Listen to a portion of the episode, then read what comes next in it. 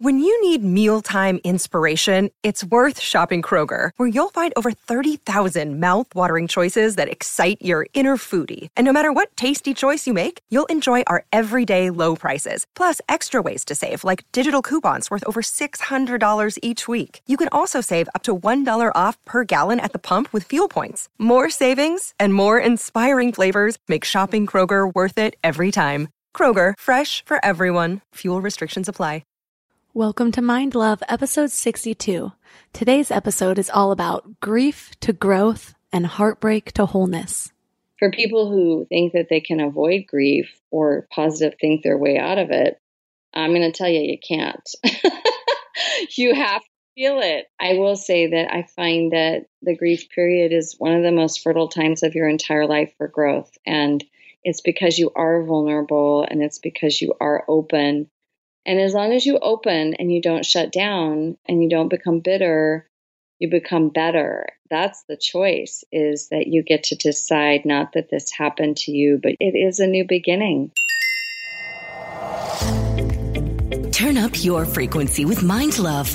Bite sized brain hacks for seekers, dreamers, and doers. It's time to give your mind a little love with your host, Melissa Monte. Mind Love is a Castbox original. You can still listen to Mind Love wherever you get your podcasts, but Castbox is pretty awesome, so I hope you'll give it a try.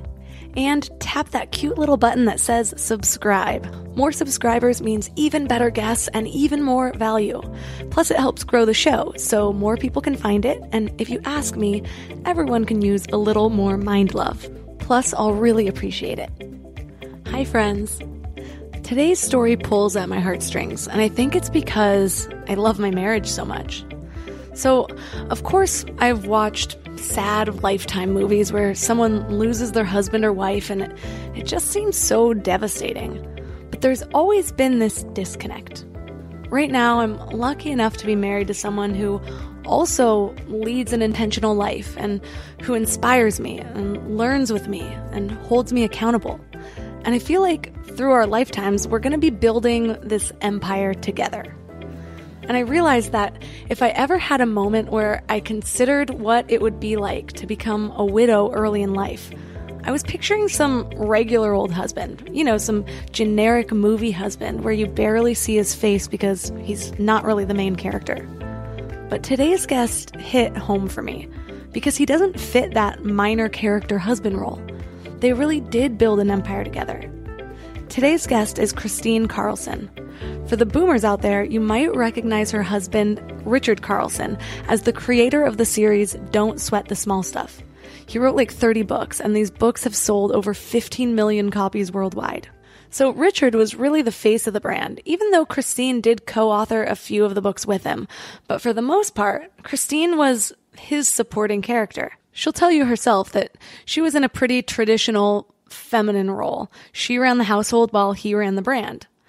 And then one day, totally unexpectedly, he died.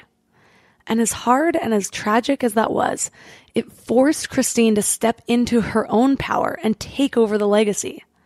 What I love about this story though is most often I hear of people hitting rock bottom and that's what forces them to seek and to develop and be more than they were. But in her story, it's really interesting to hear how someone handles their pain when they've already had such a solid foundation built in their mindset. But the story does get pretty crazy and includes a stalker that's still in jail right now because of the crap he pulled, so get ready. Today we will learn how to surrender to the unexpected, how to properly hold space for someone's grief, and how to find identity after tragic loss. Before we get started, I want to tell you about the best way to stay in your highest frequency between episodes. Thousands of listeners are loving my daily morning mind love emails. They're short daily reminders of your own beauty, magic, and power so you can start each day with your best mindset. Just go to mindlove.com and sign up right there on the homepage. Plus, you'll get some amazing free gifts when you do. First, you'll get a really cool free booklet of Powerless based on proven methods from the most successful people in the world to automate your highest decisions. Plus, you'll get a free guided affirmation meditation. It's set with a binaural frequency known as the miracle tone, which is known to make you a magnet for love, health, and abundance. Then it's layered with affirmations to perfectly tune your frequency for transformation. Just go to mindlove.com to sign up. Or if you're out and about, just text the word morning to 33777. That's morning to 33777. And now let's welcome Christine Carlson to the show. Ah, thanks, Melissa. So good to be here. So, you and your family have actually been helping people in the self development field for a few decades now. So, tell us a little about your background. Yeah, so as you heard in my introduction, that I'm the co-author with my late husband, Dr. Richard Carlson, of the Don't Sweat the Small Stuff book series. So if you're young, like Melissa, you may not have heard of that series as much as the boomers heard of it. It's about a 21 year old brand and series now, but it's been very popular globally and it remains to be very popular now. And it's basically the books are about you know, how to live a happy life, how to access your mental health and well being. So, Richard wrote his 10th book, was Don't Sweat the Small Stuff. And he had written nine books prior to that, all dealing with happiness and how to be happy no matter what, shortcut through therapy, and so forth. But on the 10th anniversary of Don't Sweat the Small Stuff, we are both in our 40s. I was 43, he was 45. Two kids in high school, you know, really at the peak of our lives in a lot of ways. And Richard was promoting his latest book, and he got on a plane and he died suddenly from a pulmonary embolism on the descent of that flight. So it was like one day everything was cool and we were moving along with our lives, you know, busy as can be. And the next day everything stopped. And, you know, our lives, my daughters and mine, his parents, my parents, our family, and all of his fans, our lives were shattered at this loss. It was just so unexpected. And it really took me completely by surprise, so much so that I had what would be called a true awakening from my loss. And I probably wouldn't have been considered to be much of an asleep kind of person, quite honestly, but I had an even deeper awakening, a deeper understanding. As my heart was shattered, I was really heartbroken, open to living far more awake and far more present than I had been previously living. And that's kind of the short end of the story. You know, it, it really catapulted me and my family into grief and on a healing journey. So, yeah, that's the beginning. I like how you called that out, how you wouldn't have considered yourself to be someone who's asleep, especially with the topics of books that you and your late husband created. I feel the same just with all of the time and effort that I put into my own self development. So sometimes when something hits me in an unexpected place, it always kind of takes me by surprise. But it, it really goes to show you that no matter what stage you're at or no matter how long you've been at this, there's always another layer to peel back and you never know what it's going to take to crack that open to shine that light in. Absolutely. And I think, you know, sometimes when you have a really busy life and you have a lot of success and you're young and, you know, it's easy to get lulled into some complacency from that. You know, when things are rolling along and everything seems like it's going as planned, oftentimes the prescription for growth, you know, it's the prescription for enjoying life and joy, but not necessarily the prescription for growth. And so I really believe that our soul chooses to be here because we are here to grow. And I really realized right away that my soul and Richard's soul had some kind of contract that this was how I would grow the most. And it was very painful because Richard is and was the love of my life. And still is. He remains the love of my life today. He was just a real exceptional man, too. He's not like most men. He was very unique, which is why I think he left such a beautiful body of work behind because he was very unique. I feel very much in tune to him today, but it was a journey going through loss and grieving the physical, you know, and finding my way to pick up the pieces and pick up the pieces for my family as well. Yeah. When people think about losing a loved one, there's the obvious feelings of pain, like feeling alone and not having that person that you're used to having with you all the time. But there's so much more that we grieve alongside of that that we don't really think of until it happens to us. In your case, you guys had spent decades building this beautiful foundation. So I'm sure you had so many more plans for your future than what you had already accomplished. So, what else were you grieving in those moments?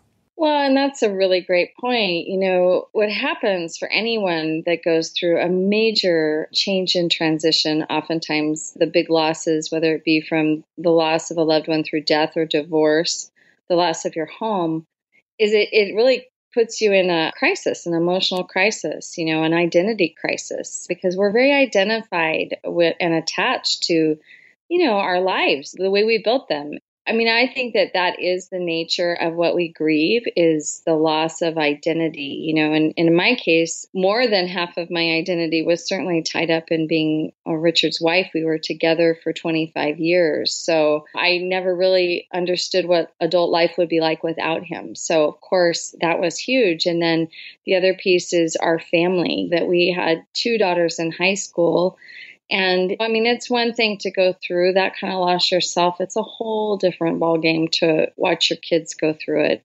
And it isn't anything that Richard would have wished on any of us, especially the girls. They had an ideal life when he was alive, and it was a totally different life when he died. I mean, it leaves a really big hole in your lives for quite some time. But the beauty is that if you put your mind on healing and you put your heart on allowing yourself to feel your feelings and grieve and go through the loss and you actually go through the feelings of loss and you allow yourself to heal the beauty is our family did come together in a really amazing way. And we really supported each other during those years. And we really have come together to be a beautiful family today because of our openness to healing and our openness to going through grief and being of support to one another. Okay, but then right after that, you actually ended up with a stalker. Yeah. so, what happened there? What was going on? Yeah, so you know, in my book From Heartbreak to Wholeness, I talk about what it means to have an initiation by crisis. And the word initiation is really profound because it's really an initiation into an awakening, an awakening to a new dream, an awakening to a new life. You kind of are going along your life in a certain trajectory, and then an event happens and it suddenly stops you short and it pretty much annihilates everything you knew and now you're on a whole new journey. Well part of my whole new journey unfortunately included that i about 11 months into my loss i decided that one of the best preparations i could do for having a new book come out which i had was publishing a letter that Richard had written to me called An Hour to Live, An Hour to Love. And it, it turned into a little book. It was a 37 page love letter that he gave to me on our anniversary, answering the question if you had an hour to live and could make one phone call, who would it be to? What would you say? And why are you waiting? And so he answered that question to me. And then I published it back as his tribute so that his audience, so his fans could know that he had passed. And then Oprah was coming out with a Mitch Albom movie for One More Day at that time, and they decided to have me on, and they decided to do a beautiful tribute to Richard on that episode. So during the courtship phase of that, and when I knew that book was going to be published, I thought, well, the best thing I could do would be to go to the Path of Love, this workshop that I'd heard of in Verona, Italy. And I knew that I needed to be able to grieve in front of millions of people. And I wasn't sure I was capable of doing that. What was it about grieving publicly that you were afraid of? I wanted to make sure that I could just go and be myself. And if tears came, that they would come, you know, naturally and I wouldn't block them or be stoic. And so I went to this workshop. And on the way to this workshop, my closest girlfriend Lisa was going with me, and I knew I shouldn't be traveling alone because I was 11 months in grief. I was very raw and very, very uncensored and really just super vulnerable. That's the truth is when you're in that kind of grief, you are very vulnerable. I knew I was. So she was supposed to be traveling with me and we had all planned and we were there at the airport and I got my bags up and in, you know, onto the baggage claim and or onto the into the baggage and got my seat and then she put hers up there and she was leafing through her manila folder and her passport was not there and she had had it but she thinks it might have fallen out when she went to the ladies room so she scrambled around looking for her passport and couldn't find it anywhere well I decided that I needed to go anyways. I kind of thought what could happen. You know, we had a car picking us up at the airport. You know, it's a flight or two flights. I was flying to London Heathrow and then from London Heathrow to Milan. And I said, okay, what could happen? So I went. And then when I went up to turn my ticket at the business class line, we'd purchased two business class seats. They told me that I wasn't in business class, I was in economy plus. And I was like, wow, you know, in my head, I'm like, well, I don't want to be a snot, but I haven't really flown economy to Europe in a really long time. and I thought, wow, maybe I should turn around. You know, this is the second obstacle. And then something in me just said, you know what? It's okay. You're going to be fine. Go ahead and go and just deal with it so I went and sat down and I sat down on this flight and I got settled. I turned to my fellow passenger and I said hello. And it was a you know man in his late twenties and he was from England. And as I got settled and the plane took off, he kind of said, Excuse me, do you know anything about divine consciousness? That was his first question to me. And, you know, from where I was sitting and where I was in my life, you know, I was kind of felt like I was straddling dimensions. I was straddling where I was, I was straddling where Richard was. You know, like I really kind of was in divine consciousness most of the time. And I thought, oh, yeah, boy, do I know. And I thought to myself, I kind of laughed. I thought, well, maybe this is why I've been seated in the seat because I'm supposed to have this conversation. And so we proceeded to have a very in depth conversation which I had, you know, shared with him like my story a little bit, like how I understood divine consciousness. And then, you know, I went to remember eating my dinner, going to sleep, waking up and landing and just saying goodbye. Well, after that, this person just began to send me emails and my assistant would read them and flag them and they were disturbing. And then they got more disturbing because at the end he said, you know, you think you can ignore me now, but you won't be able to ignore me. And when you come back out into the public eye, I'm going to be there and you're going to see me and you're going to know I'm there. And so he was all over me, like in everybody I knew on social media. It's hard to describe to anybody the level of harassment that this person did. And it was intense and unreasonable and sick and hateful and evil on so many levels. And it wasn't just about me, it was about my girls, my family. And he just had this campaign on, and he had a lot of time on his hands. And he was pretty smart too. And he really got himself around social media really well with a lot of aliases. And, you know, people knew I had a troll. Like that's the way they looked at it. I had really negative comments all over the place. They're still online on my TED Talk all over the place, you know, because he had a lot of aliases and he could he could make a big impact. But that really was not my biggest concern. My biggest concern was that he was a stalker and he did make a trip to the US. He thought he was going to marry my youngest daughter and then sort of do away with me and live on our goodwill or whatever. I don't know. But it was a very delusional thing that he went through and he was a delusional person. Oh my gosh, you really have to wonder like what was somebody doing before they devoted their entire life to you? Yes, it was quite traumatic. You know, it was quite traumatic to be dealing with that at the same time as going through grief. However, I will say that because I do find meaning in everything that happens to me, and I do look for the silver lining, I will say that the reason why I chose From Heartbreak to Wholeness, the hero's journey to joy, is because I believe that my meeting with him was very divine in the sense that I had a big mission I had to hold up, my husband's legacy to continue, and I had work that was going to come forward of my own that was going to help a lot of people. And I also had a family that I had to take care of amidst growing, you know, our brand online and all sorts of stuff. So I had a big, big mission that was calling a lot on me to attend to. And I believe that this person really called me into what I call the masculine, you know, that I was extremely feminine, had lived a very feminine existence and in a very traditional way. And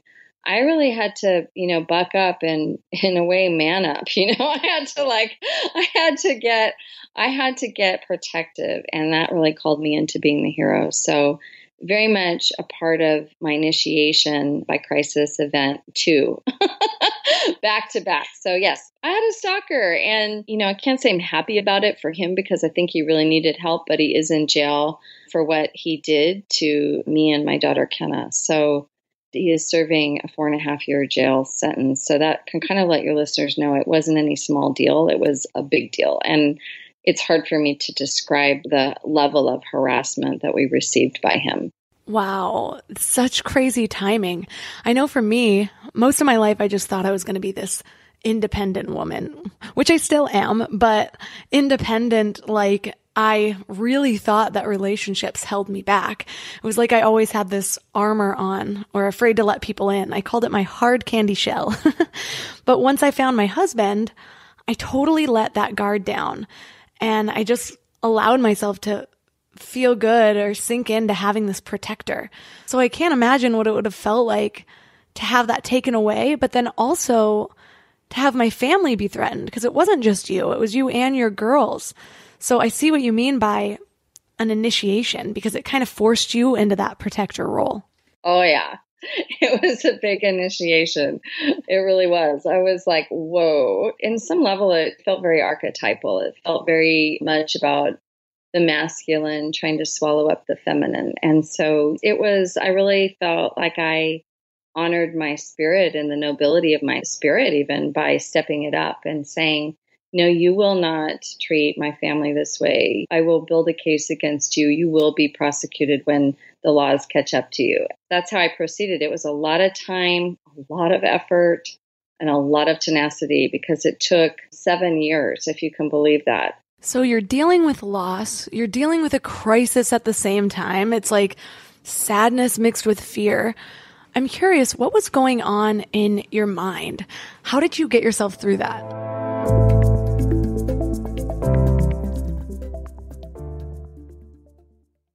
We're all here just trying to live our best lives, right?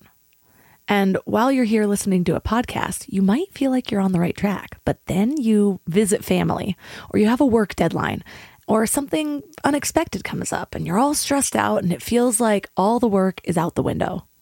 That's why it's so important to consciously curate what you can control, like who you surround yourself with, what you watch, what you listen to.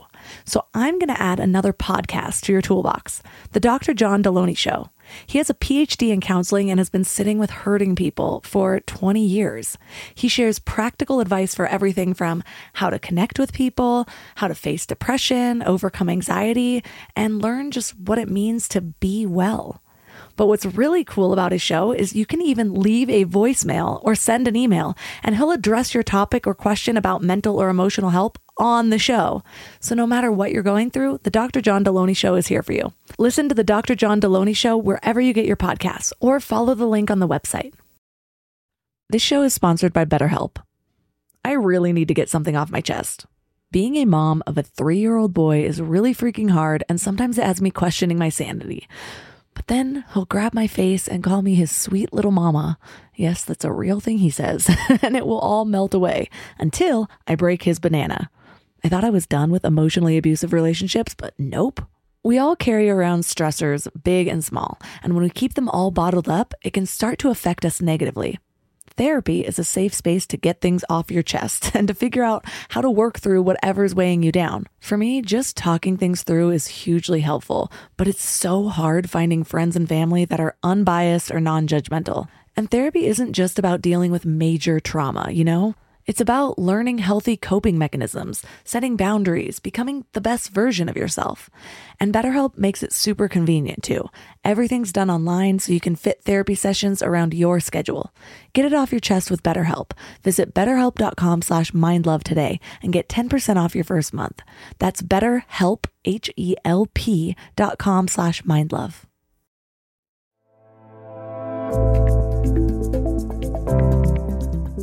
I'm curious, what was going on in your mind? How did you get yourself through that? I think because of the work that Richard and I have done in our lifetime, as far as what we teach in our books, the Don't Sweat the Small Stuff books, and in his work in psychology and what I studied with him, you know, there's these five principles. If, if you look really closely at our work, these five principles apply to everything their thoughts, moods, feelings, separate realities, and present moment living. I think that because I have such a deep understanding and awareness that these principles are the key to staying healthy and allowing your mental health and well being to be so present and have access to that so instantly. I think that I really was tested in a very powerful way because I was able to keep things in perspective. And I was able to see this person as ill. I can honestly say I never hated him. I wanted him to stop what he was doing, but I never hated him. I saw him as a very pathetic soul that was really crying out for something that, you know, was really sad. I felt really sad for this person that was so obsessed with something he was never going to have. And so there was a way in which I just kept it all in perspective, to be honest. And it's not to say that there weren't times where I didn't suffer because it was hard. It was really hard to build my social media. It was frustrating. He was attacking my daughters and their friends. That was the most upsetting thing was the attacks that he would put on my family and how upsetting it was to my daughters to be dealing with this because while I had all these tools, you know, they were growing girls. They were young and they didn't have the tools yet. So it was an opportunity for me to teach them to be strong and for us to stand together as a family. And I would say more of a facilitator than a distraction. I don't think there's any way to distract one's self from the physical reality of grief and loss. When you lose somebody so significant as your life partner or the father of your children in your home, there's no distraction from that. That person just isn't there physically anymore. So that's a big longing, a big missing. We recovered pretty well and fast from the trauma of being so harassed and bullied by somebody. You know, like I think we were able to really keep it in perspective, um, use our sense of humor a lot with it, and it helped to take action. It helped to be taking action against him, building a case against him. I knew on some level that there was going to be an end to it someday. So, in my experience, I had a lot of trauma, and it was hitting that rock bottom that kind of forced me into awareness and being more intentional with my life. But you had already been awake to those principles when when you lost your husband. And one of the things that I teach is that it's not about not having the struggles or even not having the negative reactions, but having your toolbox that you can keep going back to in your weakest moments so that you don't go too far off the deep end. So, given your background with teaching these self help philosophies for so long, what was in your toolbox to come at your situation with awareness and kind of turn your grief into a passageway for your next level? Yeah, that's such a beautiful question. Mine really was a journey of awareness, you know, and, and inquiry. And I really saw this as what it is. And I believe that we go through hard times so that our soul can grow and that so that we can have this growth and that, that we choose this to have this growth. You know, I really didn't want to miss that. I naturally, instead of staying super busy that first two years, I slowed down and I went into more stillness. I mean, I didn't really even leave my home for the first four months. I was in a real cocoon. And I remember getting my kids ready for school and coming back to home and just you know, allowing myself to be sit in stillness, sometimes for hours, and allowing myself to cry and feel my feelings and use those feelings as a mechanism to empty out this tremendous sadness that I never was accustomed to feeling, but was instantly there, you know, instantly there. And yet, there is a point at which you do need to look at, and I did, I started to realize that I could be sad about the same thoughts over and over again. And where my grief would take a turn would be for me to become aware of the fact that, you know, maybe I was beating myself up that I didn't know something was wrong with Richard and that I needed to stop doing that, that that wasn't going to be productive grief, you know, that was going to be destructive to my own self. And I needed to put any kind of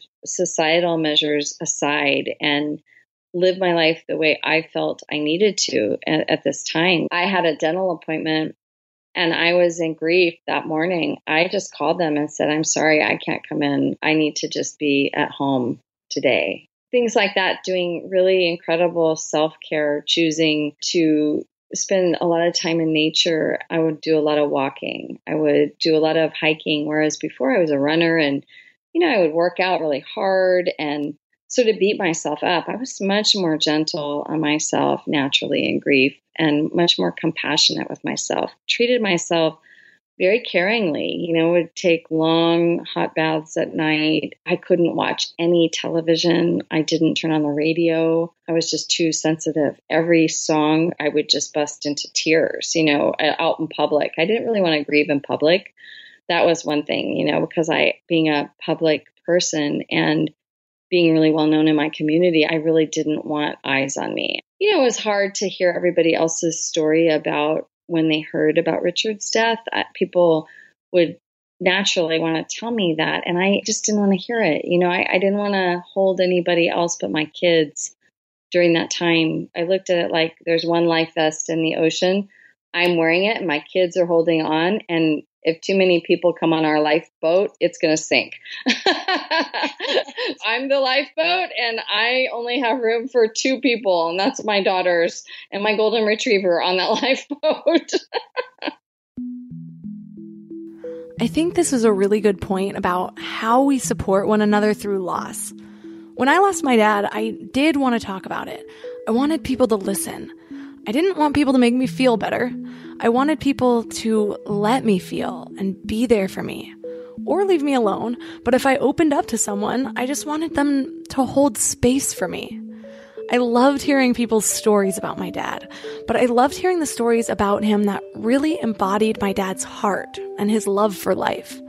Or I loved hearing stories about him that I hadn't heard before, that were fun or even mischievous. But really, just anything that spoke to his life. I did not want to hear stories about people's reactions when they found out he had cancer, or how sad they were he had cancer, or how the last time they saw him he looked totally different than he had a year before.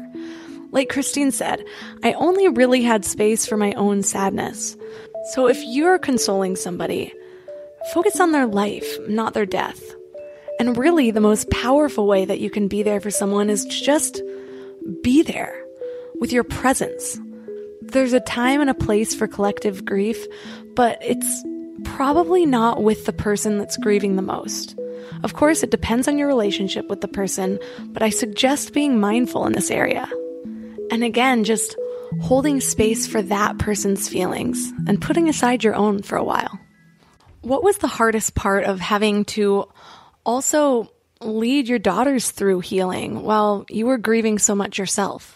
That's interesting because, you know, my daughters, I think initially just saved my life. You know, I mean, knowing that I had to be here for them gave me reason immediately to live because, you know, when you lose your life partner and the love of your life, you know, you don't really want to be around. That's the reality initially. You just kind of go, okay, I can't see my life without this person in it. And especially when it's so sudden, like I didn't have any time to warm up to that thought. It was just my reality one day. You know, it was like he was alive and then he was gone. So I think when that happens to people, you have to shift really quickly, and your kids can really help you in that way. And and then I remember thinking, wow, it's hard having kids because you know, I'm in grief, I'm shattered, I'm crying a lot. I'm not the mom that they're used to seeing. I don't operate the same way. My memory wasn't very good. I was like in post traumatic stress.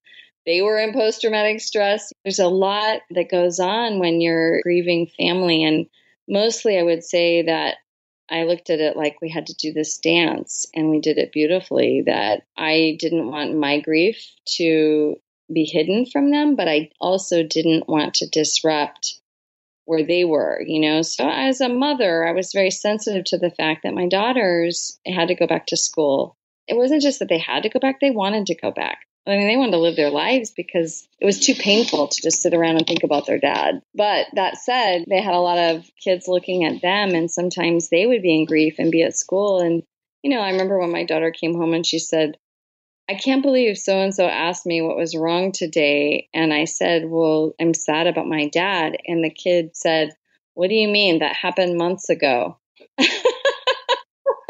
so it's like, or she'd hear these kids complain about their parents or about their dads, and she would just feel so devastated. Like she'd want to scream, What do you mean you've got your dad? These kinds of things. And so with kids, what I found too is that life really triggers their grief because they can kind of go along because they're very present moment oriented. They have busy, they got a lot, lot to do. Life can kind of trigger things like you don't make the soccer team or something happens at school. And it's just 20 times more devastating because it triggers that sadness. But on the other side of it, it's actually really healthy, you know, when things trigger it because I always say you have to empty it out in order for you to create the space in your emotional being to bring in something new. And for people who think that they can avoid grief or positive think their way out of it, I'm going to tell you, you can't. you have to feel it. And some people move through it relatively quickly, and other people take more time. And I will say that I find that the grief period is one of the most fertile times of your entire life for growth. And it's because you are vulnerable and it's because you are open. And as long as you open and you don't shut down and you don't become bitter, you become better. That's the choice is that you get to decide not that this happened to you, but you get to decide how you move forward in your life and how you step into your life. And it is a new beginning. It always is. When something big ends, something new is going to replace it and be there. And I'm not talking about a life partner necessarily or whatever. I'm talking about a life. It's your life, and you're going to live your life from a new point of view than you did before. And things will change, and they never will be the same. But if you come at it from the hero's perspective and you don't become victimized by your circumstances, and you embrace the healing journey, you will be better and you will be more alive and you will experience even more joy than you ever thought possible. And I'm a testament to that. I'm such a happy person, anyways, but I wake up and I feel so excited to be alive. And I mean, I didn't know that that was going to be the case, believe me. I really am so glad it worked out that way.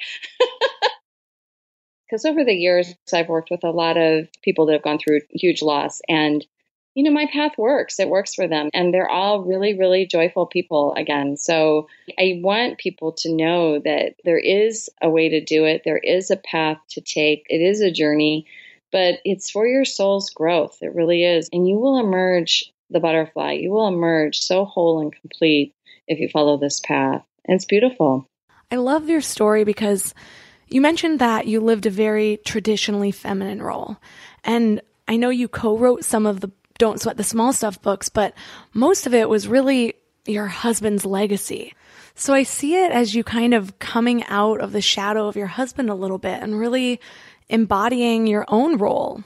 I was holding a space. I really was. I didn't own my career as an author, even though we wrote together. We wrote Don't Sweat the Small Stuff in love together. And I wrote my first solo book while he was alive, Don't Sweat the Small Stuff for Women. I did not own my career as an author yet. I was happy to hold his space. He was always like, Come on, Chris, come on. and you do it. I'm okay back here. yeah, it is interesting how the universe will force you into these roles, even if we don't think that we want it. It's like, no, you have a message to share. So here's how you're going to do it. We're going to create the circumstances for you to hold your light. That's so true. I mean, I honestly, Melissa, couldn't have dreamed up my life how I've lived it or how any awesome part of it. I wouldn't have had that concept with my background. But so I often say, like, when people say, What's your five year plan? I'm like, I've never had one and it's all worked out way better than I thought. with the exception of Richard departing so early in our lives, you know, I would not say that worked out the best, but in the end, it is. I think about all the people that I've met and the friends that I have today and the life I've lived, and it's been such an adventure. And it's all been very unplanned. And I kind of have learned that the unknown and is a really amazing creative space, and that the more you can live in the unknown, the more that you can allow what's truly in your greatest expression to come forward. And and life just has a way of unfolding beautifully. You know, when you're super present to it, you can be really present and stay very present. And of course, you know, make your plans, but be flexible within those plans. Nobody can live day to day totally, but I prescribe to not making as many plans as possible so that things can come forward for me. And it's worked out really well. So I lost my dad when I was 19. And it's interesting looking back because there was this moment when I was 12 or 13 and we were in Yosemite on a hike. And we were just talking and almost out of the blue, he said something like that he knew I was going to go on to do great things even if he wasn't around to see it. And I remember it kind of taking me aback, being like, my dad's the strongest person I know. Why wouldn't he be around to see this? And so because it, it stuck out in my mind, and after he died, it was like I was transported back to that moment. I could taste the air and smell the smells of Yosemite and hear his voice in my head saying that. So it almost felt like that moment so many years ago was specifically for my healing after he had passed. It was just kind of strange. So, do you have any weird moments or almost divine intervention type moments with your husband? Oh, I sure did. I mean, in October, just three months before Richard died, we were hiking up this hill and he turns to me and he says, Hun,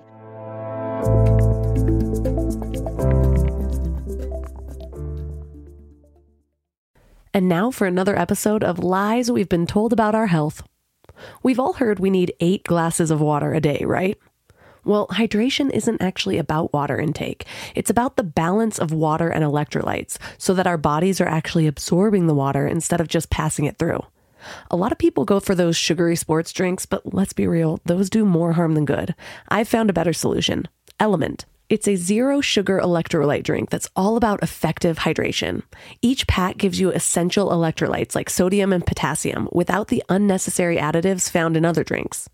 The team behind Element includes experts in biochemistry and nutrition, so they really know what they're doing. And it's not just for everyday use either. Elite athletes and teams, Olympic weightlifters, CrossFit champions, Navy SEALs all rely on it too, which to me says a lot about its effectiveness. Here's what makes them really unique. They recently launched a hot chocolate line with flavors like chocolate mint, chocolate chai, and chocolate raspberry. Ever since I went alcohol free, I've been really intentional about luxurious, health focused drinks so I can sit back and unwind while actually doing good for my body. And the Element Chocolate Chai is great for relaxing in the evening or warming up after winter sports. And you can try Element totally risk free. If you don't like it, you'll get your money back, no questions asked. Receive a free Element sample pack with any order when you purchase through drinklmnt.com slash mindlove. That's drinklmnt.com slash mindlove to get a free starter pack with any order. I'm constantly sharing with my clients to stop searching in life and instead start aligning. It's true with purpose, with relationships, with higher versions of yourself, and it's also true for hiring. The best way to search is actually just to match with Indeed. Indeed is your one stop hiring platform with millions of job seekers visiting every month, and their powerful matching engine helps you find quality candidates fast. Plus, Indeed lets you schedule interviews, screen applicants, and message candidates all in one place. But Indeed isn't just about speed, they also deliver quality. According to a recent Indeed survey, 93% of employers agree Indeed delivers the highest quality matches compared to other job sites. I love Indeed because it makes hiring so much easier. I'm all about alignment in all areas of my life, and that includes people I hire to work in my business. So I need a hiring partner that makes it simple to find candidates with the right skills. And that's Indeed. And what's really cool is Indeed's matching engine gets smarter the more you use it, learning from your preferences and over 140 million qualifications. Plus, I love that I can do all my hiring in one place. It's just one less thing to keep track of between all of the other things. So join over 3.5 million businesses worldwide who rely on Indeed to find great talent fast. And listeners of this show will get a $75 sponsored job credit to get your jobs more visibility at Indeed.com slash mindlove. Just go to Indeed.com slash mindlove right now and support our show by saying you heard about Indeed on this podcast. Indeed.com slash mindlove. Terms and conditions apply. Need to hire? You need Indeed.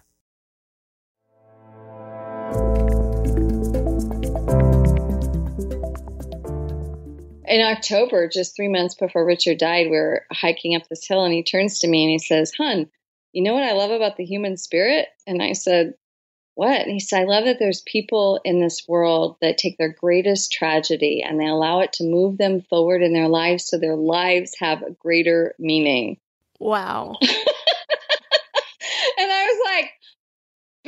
bam! Like, you know, that really hit me over the head after he died. The other thing he would say a lot is that the circumstances of your life don't make or break you, but they reveal who you are. And these kinds of things that were really almost like instructions from him, I took very seriously. They were things that just came back to me when I really needed to hear his words. And the other part that I allude to in my book is that the really your relationship with the person that you love that dies doesn't really have to end. And it's really up to you to continue it though. I feel like they are very much available and want to be in a continued relationship with their loved ones, that love is eternal and that just because somebody isn't in form, it doesn't mean they're gone. And I've really come to a very deep understanding of this because I feel like I have a lot of dialogue with Richard and I know what he would say in certain circumstances, and I sometimes hear him say things to me in my head. And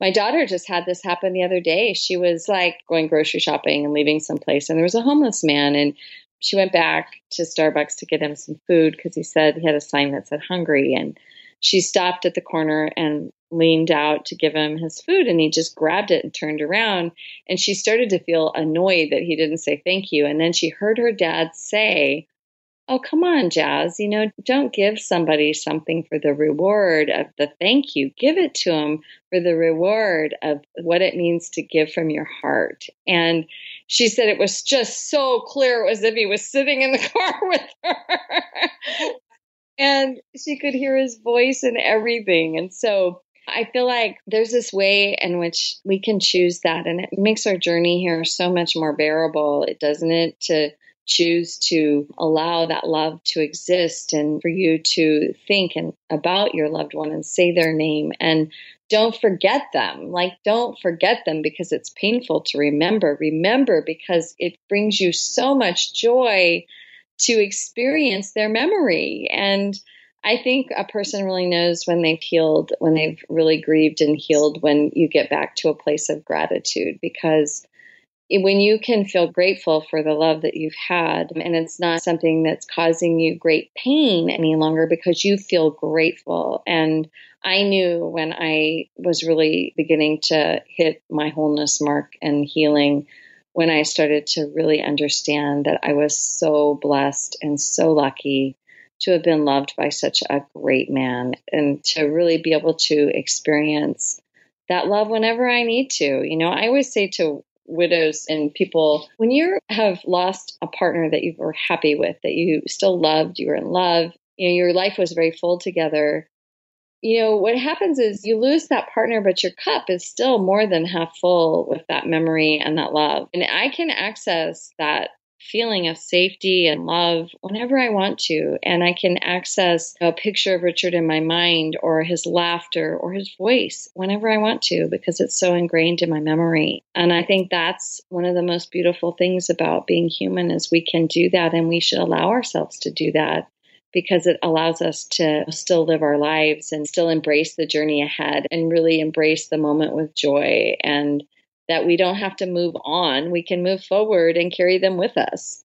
It's true. And I think that's the beauty of deep relationships in general. I took something from the book Think and Grow Rich a long time ago. And Napoleon Hill talks about having your invisible counsel. He used examples like Abraham Lincoln and Benjamin Franklin. And he knew enough about them, did enough research to think what would they do in that moment. So he was using this for success. Well, his purpose was for business. So that basically it was like having this mastermind. But I found that the closer I get to people, the more I can do that in all my experiences, whether they're still here or not. So sometimes I think, what would my mom say in this situation? Or how would my stepdad handle this? Or what would my husband do? What would each of these people that I admire or that I want close to me do? So it's kind of like you're being counseled in these different ways by these different personalities. But what it takes in order to get to a place like that is really opening yourself up to hold space for them while they're here, while you're able to spend time with them, while they're in the present, so that their way of thinking really infiltrates into your mind. I just see it as really being able to take the best from anyone that you've developed any sort of relationship with. That's beautiful. That's very beautifully said. So I hope this isn't too personal, but what's been the process of letting go? Are you just accepting that was the love of your life, or are you trying to open yourself up for new relationships? And if so, what's your process for that? Well, I always say when your husband dies in your early 40s, you know, you're kind of at the prime of your sexuality, actually. I was certainly not born a nun. So it was quite a challenging time, actually. I think it took me all but about five days to think about what I was going to do to satisfy my sexual needs. Like, how was I going to do this? I mean, I was like, uh, okay, what? No, I've never been without this man my whole adult life. How am I going to do this? I mean, I didn't even know really how to masturbate, as pathetic as that was. so I was like, okay, this is going to be a whole new thing, you know. So I have to say, like, truthfully, there were stages for me where, and I've talked to a lot of people about this, and when you've been with somebody for so many years and then suddenly they're not there, part of the annihilation and the identity crisis is that you were this person on your own. And for me, I was 18 when I met my husband. So I was 18 years, I was this person on my own. From 18 to 43, I was with him. And I was kind of dropped back to 18, where a lot of my insecurities that I had came bursting back, almost like they all, these insecurities stood like a line of them at the door. Suddenly I was like, oh my God, who am I? Am I an attractive woman? Is anybody going to find me desirable? How am I going to have sex? Who am I going to have sex with? All of these questions were just gnarly to deal with initially. And over the years, you know, I just found myself I kind of wanted to get the first lover over with really fast because I just was like so anxious about it that had a really good friend and so he became kind of my first lover and that was actually perfect could just, i was comfortable i could just get that piece over with you know and then i started dating somebody and it's been a very interesting relationship. I mean, we're kind of more in the friend zone now. We've been through all the different aspects of relationship, but definitely have a soul contract with this person. Even after like, I don't know, 11 years, really still very close and you know, we're dating and I've dated other men and I've met some very interesting people and I've had even some great love affairs, but I've not come close to really truly partnering with anyone. And part of that is that now that I'm on this journey, I've discovered this total independent sovereign woman and I'm financially independent. I have a really fulfilling career. I've got five grandchildren now. all by one daughter who's not even 30 yet. So, I mean, I've had a very busy life the last 12 years. so, I'm really here to enjoy my life and I'm open. I meet people. But, you know, I'm not interested in just partnering for the sake of partnering. I'm really interested if that person that was really a great life partner for me now came along, I know that I would recognize him. And it would have to be the whole package like I had the first time. And it might be a different package, but it'd have to be the whole package for me to say yes to that. And otherwise, you know, I'm really good on my own. So I have a really great vibrator too. So. have you found it hard not to compare? Because you had this amazing man who had so much to teach you and even teach the world. So I'm wondering when you have somebody that's such a perfect fit for you like that, how do you get beyond the comparison? Well, I liken it to having children. Do you have children? I do not yet. Or maybe I'm still figuring it out. no, not yet. Okay, so when you have your first child, you look at that first child and you cannot imagine being any more in love with a human being then you are in love with that child. It just doesn't seem possible that you could love another human being just as much. But then you have a second child. And that second child is totally different than that first child, but you look at that child and you love that child and you have your whole heart in it. Well, love is like that. We don't discriminate. Like, I love people fully. I've loved you know, a couple of men since my husband died. I think we're geared toward love. And I don't compare them to Richard. You know, in my mind, there's not a man that exists like Richard was. So in my mind, there's no comparison.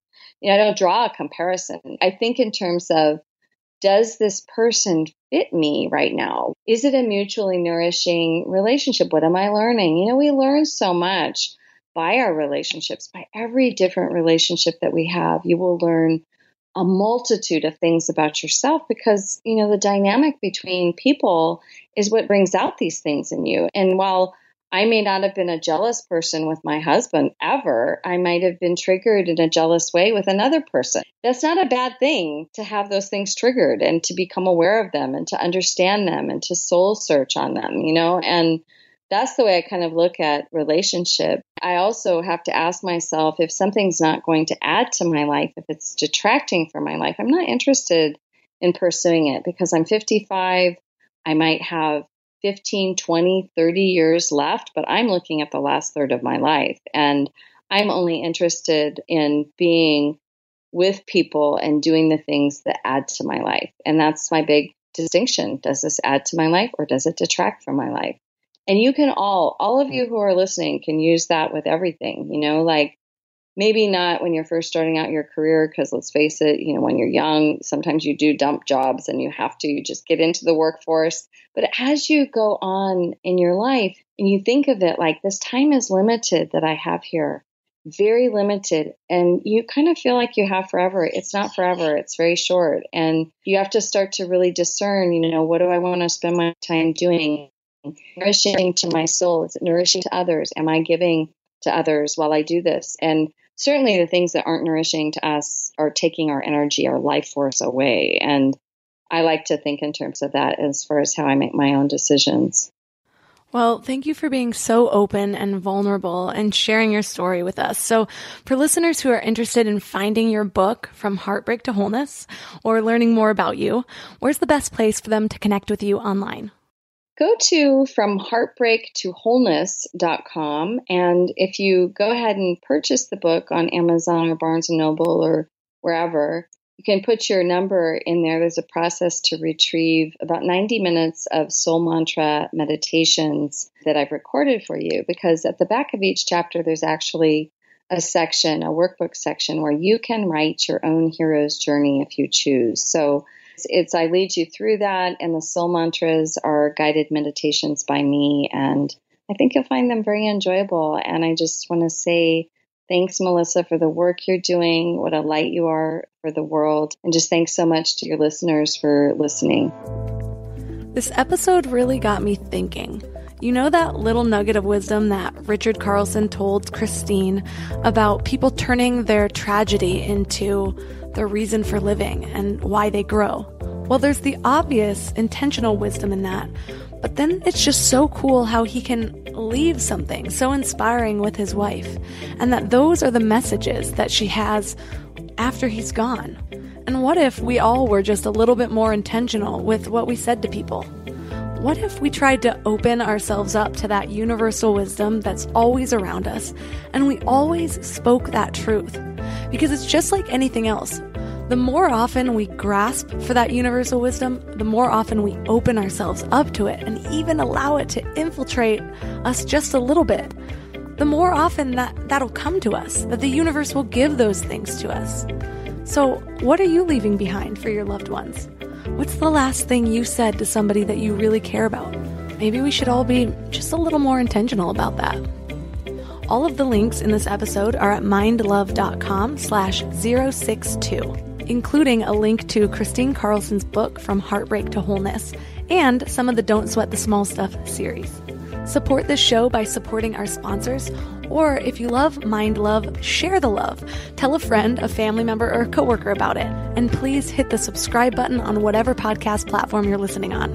And for bonus points, go to Apple Podcasts and hit subscribe there because Apple's podcast metrics help me a lot.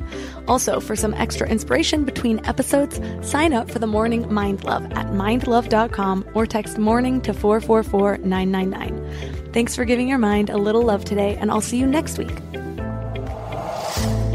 Thanks for tuning into Your Higher Frequency with Mind Love.